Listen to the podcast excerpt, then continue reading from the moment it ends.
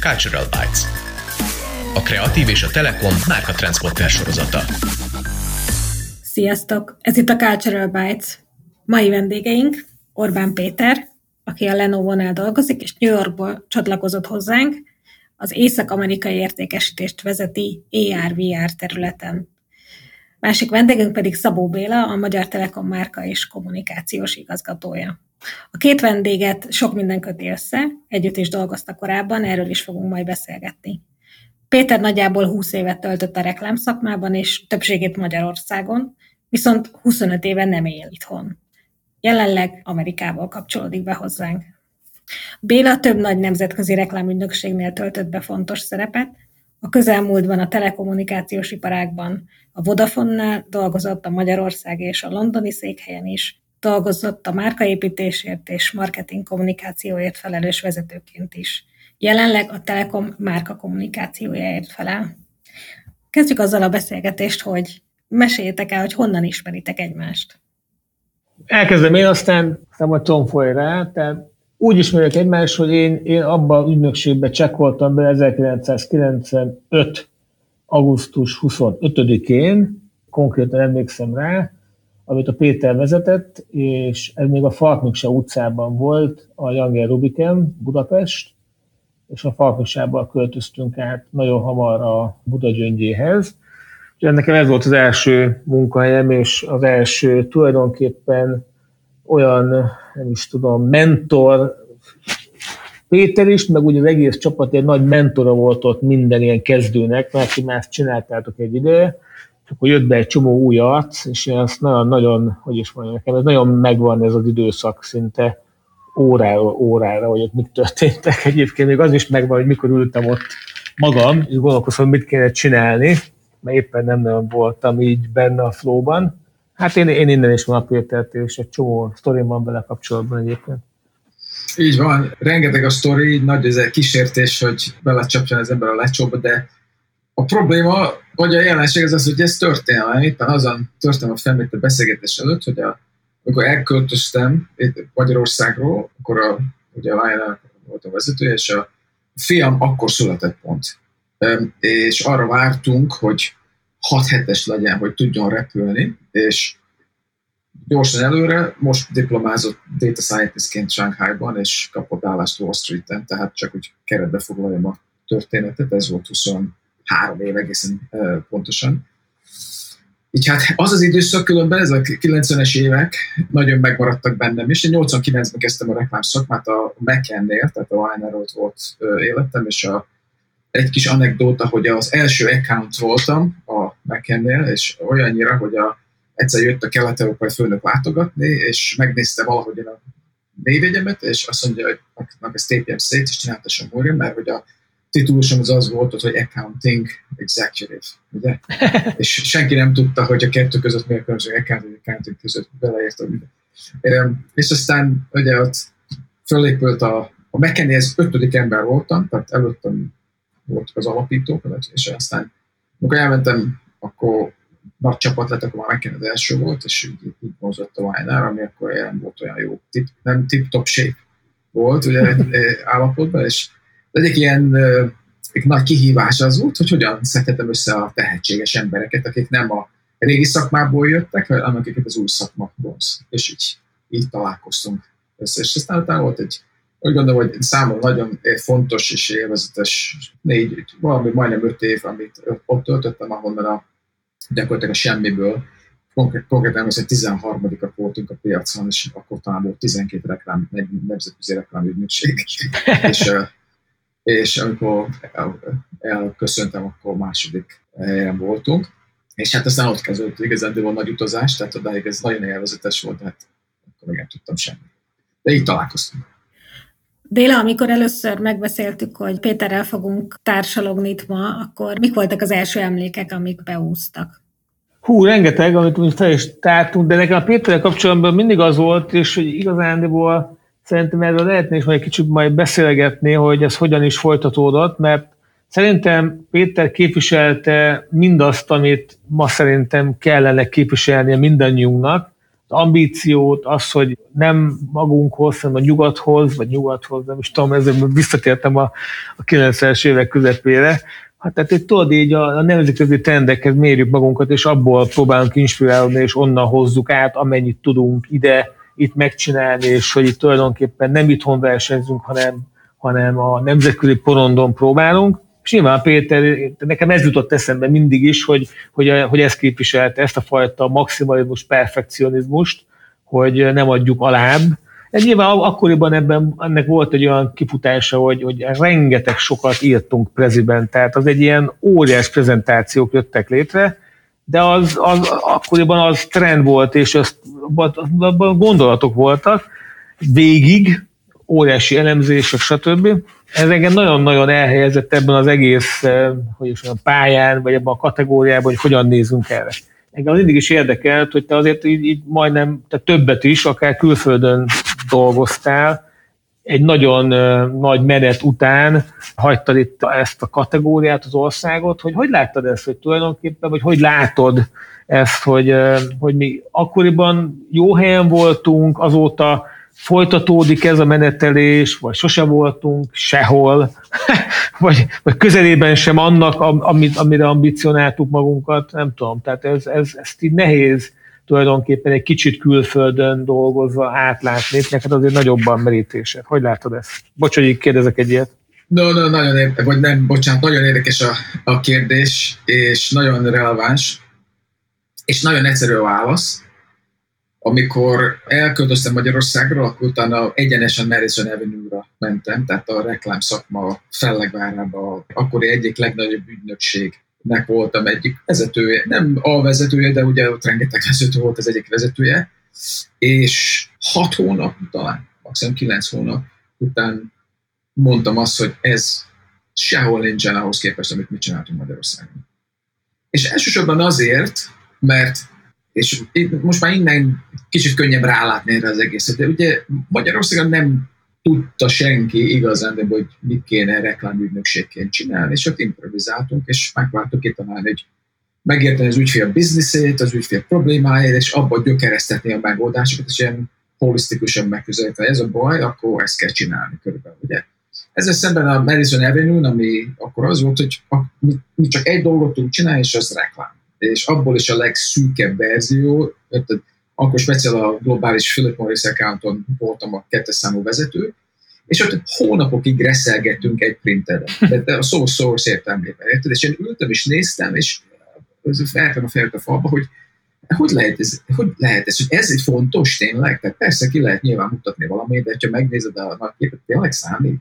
És persze nem számított, ugye csak mindenki itegette magába, és hogyha vissza akarok innen tekinteni, azt gondolom, hogy akkor kezdődött el az, ami ma már nagyon, már nagyon felgyorsult, ugye, hogy, hogy ez egy óriási, és nyilván innen könnyű beszélni, ugye egy óriási szervezet volt, kialakult kultúrával, kialakult az, az iparág, az, ahol nem tudom, az elmúlt száz év vagy 80 év az ebből a szemben inkább hátányra, mint előnyire vált. De azt kell, hogy mondjam, hogy nem, hogy az összehasonlításban a magyar reklámszak, hogy az a kör, amiben mi ott mozog, nem csak, hogy nagyon is jól viselte az összehasonlítása, szerintem még vezetett. És később aztán, érdekes módon, amikor onnan továbbáltam, három évig imádtam New Yorkban élni, 1999. december 31 Times Square, ugye, tehát az ilyen élmények, mindenki azt várt, hogy először mi volt ez a Y2K, ugye, hogy ha, ha valahol, akkor ott kell megélni, ugye, és, és aztán utána tovább álltam, Ázsiába költöztem, és először Szingapurban, aztán Hongkongban dolgoztam. Is, és az már kicsit teszthez álló volt, annak ellenére, hogy meg egy másik csavar állt elő, én voltam a központ által utak küldött, nem tudom én, rossz rendőr. Ugye emlékszünk arra, hogy helyi ügynökségként jöttek a meg mondó emberek, és majd elmagyarázzák nekünk, hogy hogy kéne csinálni dolgokat, és mi ültünk, és mondtuk, hogy persze, persze, udvarosan bologattunk, és közben más gondoltunk. És ott az történt, hogy az akkori accountot, akkor a Colgate accountot vezettem Ázsiában, és egy óriási nagy biznisz, jó, nagyon, mint a főleg, csak hogy összehasonlításképpen három év alatt 260-270 reklámfilmet csináltunk. Tehát ha belegondolsz, heten, heti hármat durván, csak hogy a, és akkor ez csak a filmek voltak. És csak ezt megszervezni, a logisztika meg szóval, és azt a, az volt a feladatom, hogy a, az akkori, amikor még oda mentem, akkor helyi ügynökség dolgoztak helyi ügyfelekkel, és a Colgate elkezdte centralizálni a operál működést, ügynökség, vagy a, egész a marketinget központosítani, és persze ezt az ügynökség oldalon is meg kellett lépni, és ez az én rám szabott feladat, hogy oda menni a helyi ügynökségtől elvenni a bizniszt, de közben valahogy rávenni arra, hogy ezzel segítsenek minket, úgyhogy kivettem a pénzt a zsebükből. És ez, ez nem volt egy triviális feladat, és amiben segített az a magyar tapasztalat, hogy én tudtam, hogy milyen érzés a másik oldalon. Lenni, és találtunk rá megoldást, mert segítettem nekik alternatív bevételi forrást találni, tehát a, ugye pénz, a, a paripát elvettem, de pénzből tudtam egy kicsit visszaadni, ha létezik másik módon, és ez volt a, a kezdete annak, hogy hogyan lehet diversifikálni az ügynökség életet, és nem csak klasszikus portfólióban van az élet. Tehát nagyon érdekes volt onnan látni, arról beszél, hogy Ázsia ugye egy sokkal dinamikusabban bővülő, kisebb alapú, de dinamikusabban változó piac volt. India és vagy Kína is a piacon volt ez két ennyire eltérő piacra szinte lehetetlen dolgozni, nagyon érdekes volt. És ennek úgy lett vége, hogy a Weiner tőzsdére ment, ez még a 2000-es évek elején, és ez volt az az időszak, amikor a WPP megvásárolta akkor kezdődött el az, ami abban csúcsosodott ki talán néhány, talán egy éve, két éve, hogy gyakorlatilag a Warner márka eltűnt, ugye, vagy a VML-hez van hozzá csapott, tehát uh-huh. nem funkcionál bele. Jó látható volt, hogy azt a, azt a lépcsőt, amit az Ogilvy meg tudott lépni, vagy néhány olyan ügynökség, a WPP bekerült, a Warner nem tudta meg, és akkor kezdődött ez az erózió, és ez az, ami aztán ahhoz vezetett így szervezeti szempontból, hogy így kivetett magából, vagy én az az nem nem az, hogy kivetett, nem, találtam örömet a, a reklám ügynökségi konstrukcióban. Tehát nem a munka, de a konstrukció az úgy, az nem játszott teljesen egyetlen, hogy az üzletmodell, hogy ezt mi ismertük, az, annak változnia kell, a, gyakorlatilag mindennek változnia kell. Így hát ezzel esett egy időben az a nagyon érdekes dolog, hogy a, akkor a Telekomnál volt egy egyik felsővezető, aki én jól ismertem még a Wajnáros időből, akinek csináltunk egy nagy kampányt, de nyilván tudod, kiről van szó. Nem sok mobiltelefon kampányt csináltunk, és akivel nagyon tisztelt, nagyon jóban viszonyban voltunk, és tiszteltük egymást, úgy gondolom, és egyik nap fölhívott. Ennél kicsit bonyolultabb történet, de rövid verzió az, hogy egyik nap fölhívott, hogy nincs kedvem eljönni Telekomhoz, vagy a Telekomhoz innovációt, vezetni az innovációt. És ez egybeesett azzal, hogy akkor a reklámügynökségi struktúra már nem tetszett, és úgy éreztem, hogy nem vezet sehova se, és magánéleti oldalon is változás után az édesapámról kiderült, hogy beteg, és a, akkor már elég nagyok voltak a gyerekeim, de sose, ugye akkor tíz éve éltünk a, a, a Magyarország távol, és gyakorlatilag a magyarországi nagyszülőknek nem sok része volt a gyerekünk, úgyhogy ezek mindezeket összeraktam, és úgy döntöttünk, hogy hazaköltözünk. És akkor egy 30 másodpercig telekomos voltam, hogyha lehet, hogy nekem szakmai metaforát használni. tényleg, tényleg. Winkler János volt, aki hazahívott téged, mondjuk el a nevét, mert miért ne tennénk. És uh, mielőtt azt elmondott Péter, hogy hogy értél vissza Magyarországra, tehát milyen állapotban találtad a reklámszakmát, amikor visszalátogattál, mert ugye azóta tudjuk, hogy ez egy időre szól csak. Azelőtt mondd el, Béla, hogy te ezt az időszakot hogy élted meg Magyarországon, amiről Péter beszélt, és amit ő külföldön élt meg. Ha, ha, most jöttem, így át kell így gondolja magamban. Hát figyelj, én úgy értem meg, hogy tehát ilyen különböző ügynökségeknél végül is, tehát kicsiknél és a, és a nagynál, Leo Burnetnél voltam, és ott ilyen, hát ilyen egy-egy mentem keresztül, de valahogy, valahogy megvan az a fajta gondolkodás, hogy nálam is, amit a Péter elmondott, most nem mondom el újra, mert nyilván Péter Frankon elmondta ezt, mert már nem az, tehát nem az, hogy így külföldön hogyan szedtük ki a munkát a kezéből a kicsiknek, hanem hogy az a fajta ilyen ambíciózusság, és igyek, igyekeztünk így ilyen nagyon széles körűen és ilyen biznisz alapúan megközelíteni a kérdéseket, úgy, hogy nem volt még annyira szerintem kijárva az út ezekben a kérdésekben, itthon legalábbis, és hát ez az időszak volt az, tehát pont amikor így a Péter már külföldön volt, vagy ez az időszak még az volt, ami a, ennek a szakmának az aranykora volt szerintem. Tehát rengetegen voltunk egy ügynökségnél, nagyon nagy ambíciók voltak, mind kreativitásban, mind bevételben, rengeteg program indult, nekem a kezembe kerültek egy csomó ilyen régi ügynökségi relikvia, ami ilyen belső kis újság, meg egy csomó ilyen érdekes dolog, ami, ami ma is megvan, de nagyon digitális, nagyon kint vagyunk a socialben, tehát mindenki nagyon kifelé mutatja magát ügynökségi világban is, és valahogy, valahogy ott a, a, meg kell csinálni a tutit, az olyan volt, hogy vérre ment ez valahogy. Tehát, hogy, hogy nem volt meg az, hogy figyelj, hát most ezt nem azt mondom, hogy most ez van, de valahogy benne, meg, benne valahogy megérkezik az manapság, hogy itt azért ez nem olyan vérremenő dolog már, mint régebben volt. Itt fontos volt, hogy igenis eljussunk kámba adott esetben, vagy nyerjünk portorosban dolgokat, tehát hol van már portoros, elég Magyarországon is nyerni, pont elég, pont megkapom belőle az én emocionális rewardomat, és nem kell, nem kell külföldre dolgozni, itthonról. Valahogy ez nekem eltűnt ennek az aranykornak a, ez az elképesztő ambiciódussága, menetelése és a menő fejlesztései és gondolkodásai. Valahogy ezt én nem érzékelem már ebben a szakmában. Mintha hasonlót mondanátok, hogy részt vettetek ebben az aranykorban. Amikor részt vettetek benne, akkor tudtátok, hogy az egy aranykor? Én biztos nem. Azt tudtam, hogy ez jó.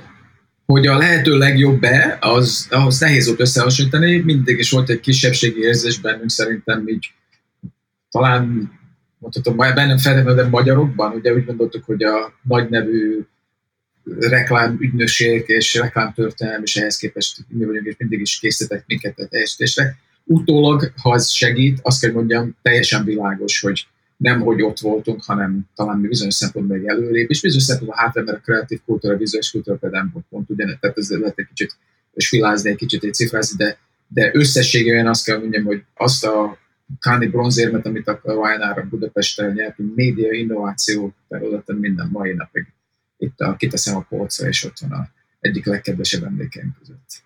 Igen, nincs olyan sok, azóta sem. Sajnos kelni nyerésekből. Péter, neked hogy sikerült a visszatérés Magyarországra, és hogy vezetett ez oda, hogy, hogy végül a reklám szakmától elfelé fordultál? Amikor én visszajöttem, akkor már tudtam, hogy nem. Nem a reklám szakma, a reklám ügynökség. És el, alapvetően úgy láttam, hogy ez egy üzleti modell probléma. Ugye? Tehát a, a nagy filozófiai, hogyha ilyen keretet kéne, nem, így, nem egyszerre tudtam erre a felismerésre, de utólag talán egy egyszerűbb. Azt kell mondjam, hogy a, az aranykor, aminek mi a globális aranykornak a végét csíptük el talán, és szerintem Magyarországon egy kicsit meghosszabbítottuk, arra az volt a jellemző, hogy pejoratívan fogalmaz, kicsit hasraütésre ment a reklám hozzáadott értékének a mérése. Tehát mint, mint eszköz, mint marketing eszköz, mint üzleti eszköz, igazán nehéz volt objektív számokat hozzá rendelni de hosszú távon keresztül lehetett látni a hatást. Ugye hát a márkaépítés, az, hogy a, hosszú távon az piaci eredmények hogyan alakulnak, rövid távon gyakorlatilag lehetetlen volt mérni. Még a médiát is alig alig tudtuk mérni. Emlékszem az első ilyen beszédet, hogy az, hogy GRP, és hogy tudjuk mérni. És tehát, tehát gyakorlatilag nagy szerepe volt annak a katalizátornak, amit a, a reklám szak, szakemberek képviseltek. Ugye, és az volt az időszak, amikor volt tiszteletünk, az emberek elfogadták a véleményünket, hogyha megkerestük a az ügyfeleket a véleményünkkel, akkor elfogadták, és hogyha kivívtuk magunknak a, a tiszteletet. És aztán jött a, nagyon leegyszerűsítve jött a digitális, ami digitalizálódás, aminek az eredménye az lett, hogy ma már azért szerintem jól látható, hogy a, a mérhetőség percepcióját teremtette meg. Tehát egy csomó olyan dolog mérhetővé vált, ami azért nem volt mérhető. A kérdés az, hogy vajon azokat tudjuk-e mérni, még igazán számít. Mondjuk egy példát, hogy emlékszünk a click lázra, ugye tudjuk a klikkelés miért, akkor mindent, tudunk, mindent tudni fogunk. És fast forward today, ugye csak tegnap előtt, ha nem tudom mennyire figyeltek itt tenni történéseket, de ugye ez a leg, még egy ilyen Facebook uh, whistleblower állt elő, ugye, aki arról beszél, hogy ezeknek a platformok a működése az sokkal kevésbé átlátható a külső világ számára, mint amit, amit belül tudnak, és amit vagy hajlandók megosztani. És azt kell mondjam, hogy a, hogy a digitalizálás eredményeként specifikusan a média területen, média reklám területen kialakult egy duopólium a Google és a Facebook között, és senki más nem számít őszintén szólva. Így szinte, és ez, ez jól látható volt már akkor, amikor, most egy kicsit előre ugrom, amikor Magyarországon visszamentem eh, New Yorkba, akkor adtam egy utolsó esélyt, ha lehet így fogalmazni személyesen között, és egy néhány évig uh, egy non-profitnál dolgoztam, hogy tudni az Advertising Research Foundation, a egy régi főnököm dolgozott ott a Barbara Orcsi, akit eh, nyilván ismersz, eh, Béla, és, eh, és ő hívott oda, hogy teremtsen meg a mobile és social praktikumot, praktikum, tehát hogy, hogy azt a területet, mert a, az ARF, ahogy ezt ismerik, ezt a szervezetet, ez egy kicsit azt a régi módi szervezet volt, a klasszikus médiára és a klasszikus reklámra fókuszált, és egy digitális és közösen volt, és az én feladatom volt ezt megteremteni. És ebben a szerepben nagyon sokat dolgoztam együtt mindenféle kutatókkal a digitális világban, különösen a Facebookon, meg különösen Google. Így, így kezdődött a mai pályához való út, akkor láttam először a Facebook keretében az Oculus ami ilyen akkor kezdődött 2012-ben, így van. És a Google Glass meg 2013-ban, ugye, akkor jött ki. És lényeg az, hogy néhány évig ezen a területen dolgoztam, ezzel a kutatással foglalkoztam, egész pontosan azt nézzük, hogy ezeknek a technológiák milyen hatása van a életre generálisan, a vállalati működésre, a marketingre és a kutatásra, erre, ezen a négy területen. Tehát, hogy hogyan fog megváltozni a média kutatás, a mobil segítség, vagy a, social media segítség, és is. Ebben a kontextusban már 2014-ben dolgoztam egy például Cambridge Analytica-val, ugye, tök világos lett számomra, hogy ez olyan irányba halad, ami erről én akkor úgy gondolom, ez nem javítani fogja a helyzetet, hanem rontani generálisan, generálisan átolja a hangsúlyt a tartalomról az elosztásra, ugye, tehát a klasszikus értelmet kreativitás, amiben én fölöttem, arról hangsúly lekerül, hiszen a, nem egy üzenet eljuttatásáról van szó a különféle célcsoportok számára, hanem egyfajta ilyen filozófia újra generálásáról, ilyen, ilyen bizonyos kontextuson. Ugye, ugye Marshall McLuhan mondta 1964-ben, hogy the medium is the message, ugye ez volt a, az, a média teória a 20. században.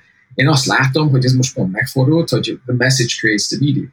Ugye? Tehát bármilyen üzenet kialakítja a maga közönségét egy, egy kontextus nélküli világban, és bármit el lehet mondani bárkinek, és bárki elhisz bármit. Ugye? És, és a tartalomról teljesen lekerült a hangsúly, és arról van szó, hogy, hogy milyen üres sokszor emóciókat lehet generálni, anélkül, hogy valami nagyobb, nehogy Isten nemesebb cél felé próbálja ezt eltolni. Ugye? Mert az üzleti modell ez ezt premizálja, ugye, és tök jó volt ebben a Facebook whistleblower-ról, amiről beszél, hogy mi ahhoz előtt is látható volt ez a bizonyíték, hogy a, a Facebook azt premizálja, hogyha nagyon vad indulatokat generálnak azok a tartalmak, amelyek megjelennek a te. És, és nekem ez akkor így összeállt a kép, és azt mondtam, hogy lehet, hogy ez megfutás, őszintén szóval, hogy én, ne, én ezt egyedül nem tudom, hogy meg tudom változtatni, de nem tudom, akarok ezzel foglalkozni visszatóval.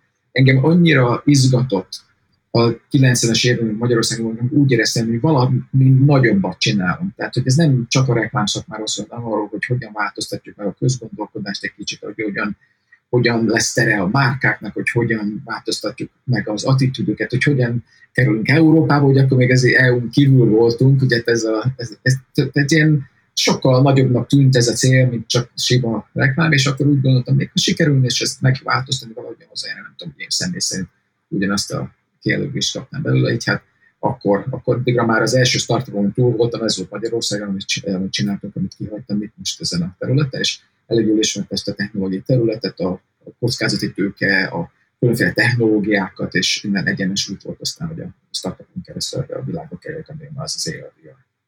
Béla, te is úgy látod, hogy a mérések fejlődésével és a hatékonyság erőltetésével a nemesebb célok sérültek? Hát, ha nem is így látom, hogy a, tehát ez a kettőt én valahogy sosem kapcsoltam itt túlságosan össze, így a, akár magam működésében, vagy ugye akár a szakmailag is, hogy a kettő egymást kizelne, vagy ellenmondani egymásnak. Azt viszont gondolom, hogy a mérés nem nagyon vezet előre, tehát nem attól fogunk bármi jót, világjobbítót, nagyszerűt alkotni, hogy méricskélünk, mérünk, mert sajnos ez ebben a körben Egyébként Péter is, tehát nem, nem feltétlenül futottunk ki ezzel a gondolattal, hogy akkor most a digitalizációban minden mérhetünk, de ugyanakkor meg nem nagyon mérjünk azt, amit úgy segítene bennünket abban, hogy valahogy alkossunk valami nagyot.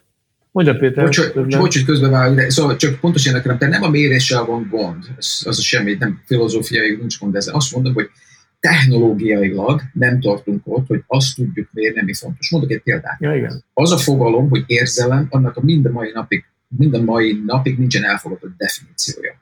Tehát ha megnézed a média területen, hogy mi az, hogy mit értünk érzelem alatt, ugye hogyan definiálod, akkor minden a mai vita van. Ha nem tudod definiálni, és hogyan méred. Ugye? Tehát ez hogyan, hogyan faktorálod bele ebbe az egészbe. Így hát azt látom, hogy a mérés, mint mechanika eltolódott abba az irányba, amit könnyű mérni. És azok a félrevezető dolgok. Ez egész Ed Fraud világ, ami nyilván mindenki számára jól ismer, innen származik, ugye, hogy mi azt mérjük, mi könnyen mérhető, és azt meg nagyon viszont könnyen, nagyon könnyen meg lehet kártyázni. Hát igen tehát, a, tehát, igen, tehát a mérésnek van ez a könnyen mérhető, és akkor riportolunk, jól vagyunk, nem vagyunk jól, nagy döntéseket hozunk, hogyha nem vagyunk jól, de egyébként a feltáró jellegű mérés, azt szerintem ahhoz kell egyfajta hozzáállás a világhoz, úgy látom, hogy, hogy tanuljunk a mérésekből, meg tanuljunk a, a kutatásukból. És ez egyébként a Péter említette a kreativitást. Most én elkezdtem ezzel egy, egyfajta könyvélményem alapján így ezzel így foglalkozni, hogy, hogy a kettőt össze kell így ereszteni, a kreativitást, azt a fajtát, amikor meghatározod azt, hogy hova akarsz eljutni a jövőben, egyfajta output kultúra, tehát hogy mi az, amit létre akarunk hozni. Ez egy ilyen, ez egy ilyen innovatív, inventív, intuitív eh, folyamat, de ezt össze kell párosítani az analitikával, ami nem a mérések az a típus, amikor riportolunk, hogy megvan a KPI, vagy nincs meg, hanem hogy igyekszünk megérteni valamit, akár úgy, hogy figyelünk a világra, akár úgy, hogy újfajta mérési vagy, vagy, vagy kutatási metodológiákat alkalmazunk, és az kettőt használva próbálunk meg valami értékállót, valami értékeset létrehozni. Én még nem adtam fel egyébként ezt, amit mondtál Péter, például, hogy valami, valami fasz a dolog szülessen, hát most már és akkor ezt, ezt tudod, így nem politizálni akarnék én egyáltalán, itt a, hanem hogy valamit, ami ugye a márka így el tud érni, és akkor ez, innen jön meg a különböző ilyen mai márkaépítési filozófiák, a purpose, meg a bizalom, meg mindenfajta ilyen okosság, de hogy, de hogy mégiscsak benne vagyunk abban valahogy, hogy ez a fajta kreatív, analitikai, stratégiai gondolkodással, ami a méréssel, hatékonyság kutatással kapcsolatba hozható, mégiscsak oda akar ezt kifutni, amit mi próbálunk mondjuk a Telekomnál manapság csinálni, hogy valami értékeset hozzunk létre így a, a, a, hát országban. Tehát most már nem nézzünk messzebe, feltétlenül, hogy itt házon belül próbálunk valamit el, valahová jutni. Annyit csak ezt hadd tegyek hozzá, hogy tovább finomítsam. Én azt is láttam, ugye, hogy ahogy ez az új digitális világ elkezdett előtűnni, és hogy a kereteket építettük és ebben a mérésnek szerepe volt, hogy meg az egyik hatása az, hogy nem, talán nem ennek az eredményeképp, de ezzel párhuzamosan, hogy a kreativitásnak azelőtt relatíve kevés, hogy így mondjam, tulajdonosa volt, és a reklámszakma volt az egyik, aki nagyon jó körbebástyázta, és és ahogy a technológia megjelent, hirtelen ez a monopólium, ez, ez így megszűnőben lett, és aztán már meg teljesen megszűnt. És azt kell mondjam, az a fajta kreatív erő, az a sziporkázás, az a csillámás, ami ott a kreatív műhelyekben volt a reklám szakmám, vagy a reklám ügynökségben, azt látom, hogy például a startup világban sokkal, legalább akkora mértékben, ha nem nagyobb mértékben jelenik meg. A kivitelezés eszközei mások, ugye, tehát sokkal, nagy, sokkal szélesebb a paletta, amin keresztül befolyásolni lehet, akár nagy célokat is, ugye, tehát az, hogy milyen terméket hozok létre, és ugye most már néhány startup van már a hátam mögött, és azt mondani, hogy ugyan, ebből a szempontból ugyanaz a ideálási folyamat, ugye, ötletelési folyamat, ugye, hogyha lehet így fogalmazni, mint a, annak idején a szűkebb reklám szakmai keretek között, csak a, a vászon a jóval nagyobb. Vastagabb az ecset, több a szín, ja, messzebbre lehet, messzebbre lehet vele menni.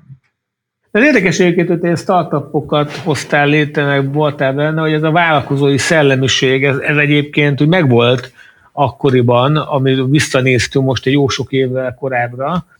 Én ezt bírom ezt a vállalkozói mentalitást, és valahogy nem tudom, hogy most elveszette, vagy, vagy, vagy nem is ott vagyunk már, de ez szerintem egy érdekes téma, hogy hogyan lehetne visszahozni ezt, és mi kellene ahhoz, hogy ez így meg, megjelenjen rendszer szinten. Tehát nyilván az ügynökségi vezetők, nyilván a magyar ügynökségek leginkább, vállalkozók is egyúttal, de ugyanakkor mégiscsak egy ilyen alkalmazotti státuszban van, vagyunk, vagy, vagy, vagy voltunk így az ügynökségek keretén belül, Ugyanakkor meg szerintem, amiről beszélsz, hogy, hogy, hogy hogyan lehet eljutni messzebb, és hol van az igazi kreativitás, akár manapság, a startupoknál, ott meg a vállalkozói kultúrából fakad részben ez a fajta kreativitás. Egy kicsit tanultam ez a vállalkozóiságról ilyen, ilyen tudományos alapon, és akkor ez, itt, azért, ez, itt azért el lehet molyolni, hogy akkor most miért is van így. De hogy ez talán tényleg így van. És hogy a business modellváltást, ugyebár meg most még a reklámipar, most végigment ezen, nem tudom, ezt például nem tudom, hogy látod például a, a business modell az milyen is, de hogy én azt gondolom, hogy még előttünk áll, vagy a iparág előtt áll, és ez talán a vállalkozói mentalitásból kellene kiforduljon valahogy, mint rendszer szintű változás. Hogy látod ezt a business modell kérdés például? Szerintem már, már tök világos, ami azelőtt majdnem absztrakt dolognak tűnt, hogyha nem előfizető vagy, akkor te vagy a termék ugye? Tehát ez a, a gondolat. Ez, emlékszem, amikor a Google elindult, nevetgéltek, persze, majd csak adatokból pénzt csinálnak, ha, ha, hát ez, ez nem lesz ebből semmi, hát ugye felszólalva, hol tartunk. Tehát szerintem ez az üzletmodell, tehát a, a reklám szakma alapját képező üzletmodell, ez nagyon nagy megfontolást igényel, és ez, ha igazságos akarok lenni, ez nem elsősorban a reklám szakmáról szól, hanem összességében, hogy hogyan működik a piac, tehát hogy milyen incentívák vannak a rövid, közép és hosszú távot illetően, tehát mondok egy példát környezetvédelem, ugye, tehát ez hogyan lehet az incentívákat, a, mondjuk a tőkepiac incentíváit és a környezetvédelmi incentívát összehangolni úgy, hogy a, ne veszítsen senki, de mégis mindenben nyerjünk. Ugye? Tehát ez, ez volt a ennek a reklámszakmán csak egy szelette, ha lehet így fogalmazni, hiszen beletagozódik ebbe a tőke értékesülésnek a, a körforgásába. És itt nálam most itt a 60 évcának ez a nagyon sok vita folyik erről, ugye itt a ilyen időket élünk, hogy minden megkérdőjeleződik, és ez egyik ilyen terület az, hogy a, ez információs aszimetria lassan eltűnik, ugye, tehát, tehát nincsen, nem vagyunk hátrányban a nagy cégekkel szemben, néha igen, lásd, hogy ez a Facebook-os szociális, de előbb-utóbb ez is le fog bomlani, hogy a technológia gyakorlatilag nulla felé konvergál a költsége, a, a mesterséges intelligens is mi lesznek a hatása, hogy, hogy hogyan akkor érdekes módon szerintem az előtti mély szakadék, ami a alkalmazott és a vállalkozói létet között szerintem az is eltűnőben van, tehát hogy a szervezetek egyre laposabbak és bizonyos a folyamatok komplexebbek, a döntéshozatvételi önállóság növekszik, már csak azért is, ha megnézed, a, csak a reklámidőn is visszakanyarod, de hogy gyakorlatilag kiürült a középkáderek, tehát vannak az első vezetők, vannak, akik újonnan uh-huh. csatlakoznak, és mindenkinek más döntéseket kell hozni.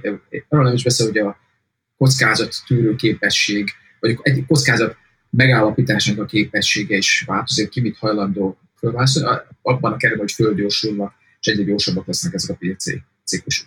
Szóval ez egy kicsit messze mutat, és nagyobb kérdés, és ezzel csak azt akartam aláhúzni, hogy itt most könnyű lenne reklámszakmára mutogatni, hogy ez a nem csináltuk olyan jól, vagy mit tudom én, kinek, a, kinek lenne ez a dolga, és hogy a, ez az üzleti modell, ez a You're the product, ez, ez mennyire és meddig védhető, de ez egy nagyobb kérdésnek a része, és nem, nem lenne szerintem fejlesztő magában rámutatni. Ennek a másik oldal is igaz, hogy ha szélesebben interpretálva a rekesztben, és azt mondja, hogy generálisan kommunikáció, ugye ez még sokkal jobban átfonja a mai életünket, mint az előtt. Ugye erről beszéltük korábban, és erről szól az egész manapság, szinte semmi nem számít, tehát csak azt számít, amit mondasz, nem a valóság, hogyha olyan akarom túlozni. Tehát bizonyos szempontból szinte lehetetlen túlbecsülni ennek a, a fontosságát, hogy, hogy ez most a klasszikusan, de a reklám szakmába illeszthető bele, vagy egy a nagyobb ilyen média térbe, szintén szóval nem is vagyok benne biztos, hogy ez számít. Uh-huh. Péter, azt mindenképp mondd el, hogy ugye jól tudom, több startupban is érdekelt voltál, uh-huh. de van, ami még mindig regnál, az melyik? Így van. Így van, hát érdekes módon az, amit Magyarországon indítottunk el, amikor a, a Telekomot rövid idő után ott hagytam, ez egy másik történet. Egy másik telekomos volt felső vezető segítségével, vagy inspirálásával kezdődött az egész. Túl hosszú történet, hogy elmondjam, de érdekes szösszenet, hogy maga a vállalkozás, amit elkezdtünk, minden napig megvan, hogy a Secret Source Partners és uh, e-commerce-sal uh. De az első termékünk az egy Facebook Privacy Management Tool volt és emlék sose fogom elfelejteni, egy csütörtök reggel, csütörtök reggel loncsoltuk, és csütörtök délután, amikor ugye akkor Magyarországon voltunk, csütörtök délután, amikor a Facebook kinyitott aznap reggel a Pacific idő szerint, jelentettek be egy csomó változást, ami akkor és ott a termékünket ellehetetlenítette. Tehát aznap, amikor loncsoltunk, aznap went out of business, ugye érdekes, és akkor aztán akkor teljesen újra kellett írni az egész, és akkor váltottuk át e-commerce-re. És bizonyos szempontból a lehető legrosszabban sült el a dolog, mert sose lett sikeres, sose lett sikertelen. Tehát ugye attól, hogy hogy definiálod a sikert, az akkor ugye azt, azt gondoltuk, hogy majd egyszer tőzsdére megyünk, és akkor nem tudom, minden jó lesz. Ezt sose jutottunk ennek a közelébe. Lehetett volna, úgy gondolom, de hát utólag persze ezen mindenki okos. De továbbra is elkezdtek a, a cég. Mára már semmi közöm nincsen hozzá, tehát gyakorlatilag praktikusan nincsen semmiféle hatásom vagy, vagy kapcsolatom.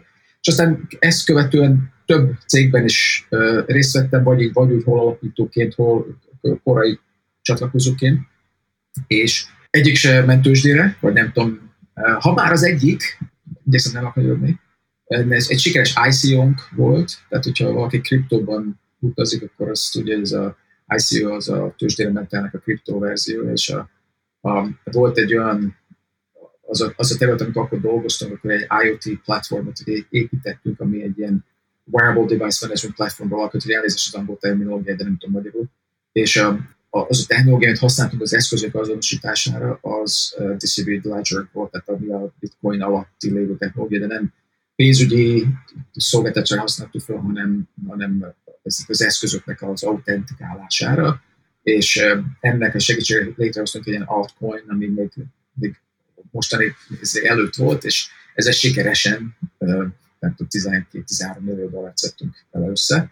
Ennek ellenére maga a technológia szerintem nagyon jó volt, de hát ennél, ez mutatja, hogy ennél több kell ahhoz, hogy sikeres legyen egy cég, és de azért az akkor is ott bebetonozott ebben a mai irányba, ami az augmented reality, virtual reality, extended reality, digital reality, synthetic reality, amilyen nevet csak akarsz, tehát ez a fajta, az a, az a világ, Meta, ami Metaverse, a, nem, van, azt lehet mondani erre, amit, amit most bármit, őszintén szólva, tehát a terminal most alakul, most folyik a, a Twitteren komoly viták vannak, hogy ezre mit lehet, mire igaz, mire nem.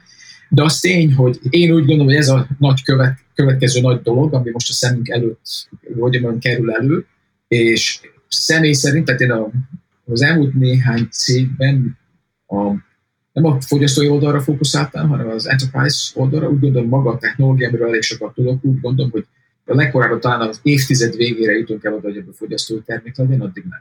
Tehát addig különféle egyre kisebb, egyre jobb lesz, ugye a Facebooknak ez a Ray-Ban szemüveg, hogyha megnézem, megcsinál, pont ugyanazt a funkciót tudja, mint a Google Glass tudott 10 évvel ezelőtt. Pont ugyanazt. Semmivel nem tud többet.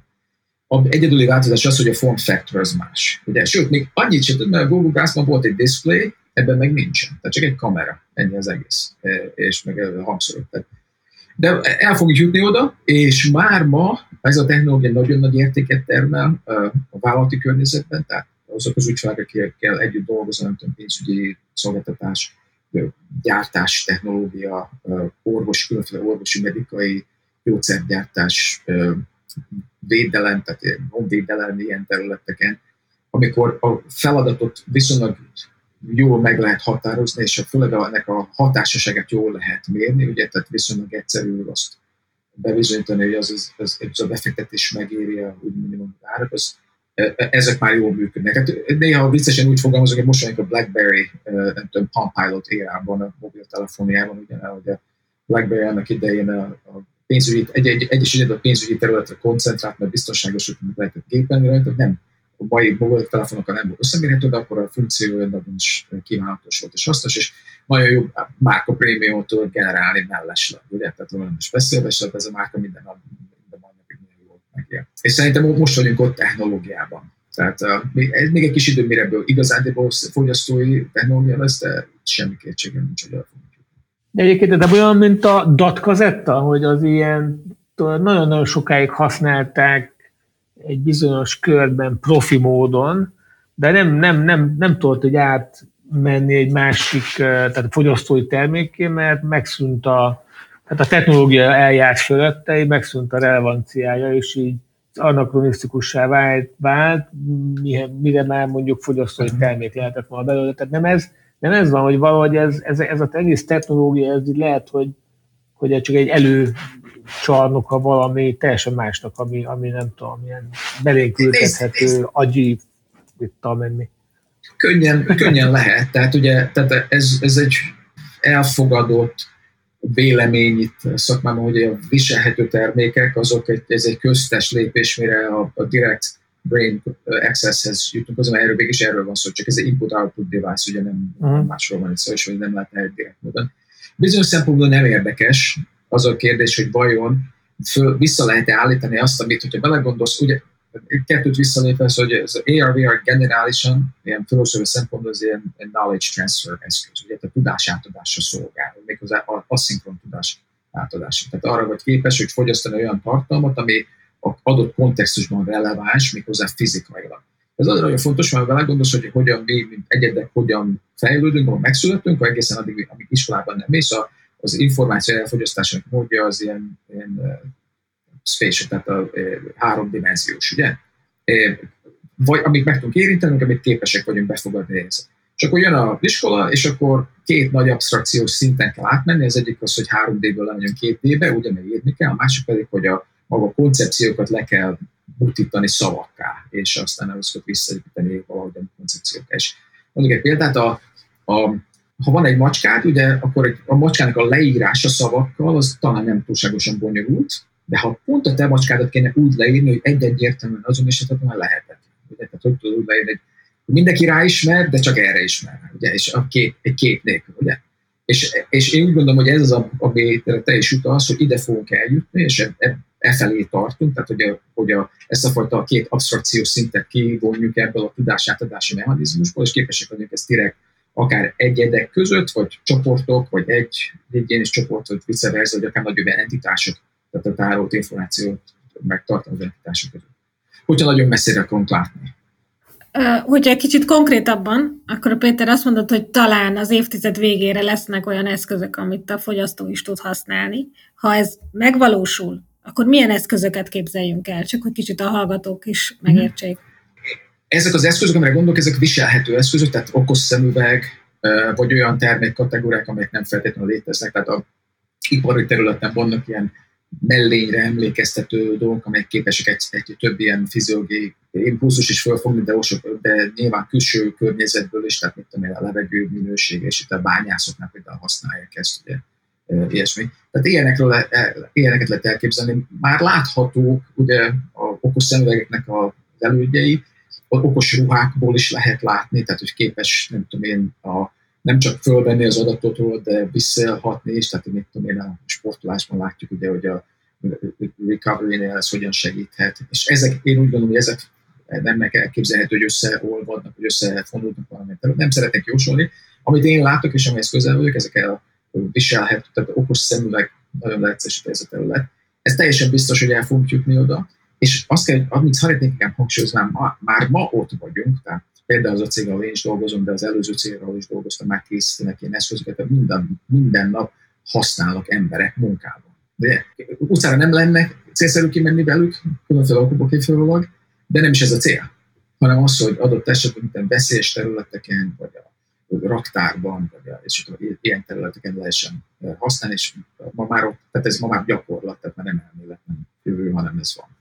De, és egyébként Péter, egyébként ez, az, mind múlik, hogy ez így gyorsabb legyen? Tehát a, az akkumulátor, a design, a jogi oldala, vagy etikai oldala ennek, mert egyébként már processing erő az már nyilván felhőben van, tehát végül is azt csinálsz, amit akarsz, lemerül egy óra akkor lemerül, tehát hogy miért, miért, nem, miért nem tartunk ott jövőre, hogy ez így valami használható valami legyen?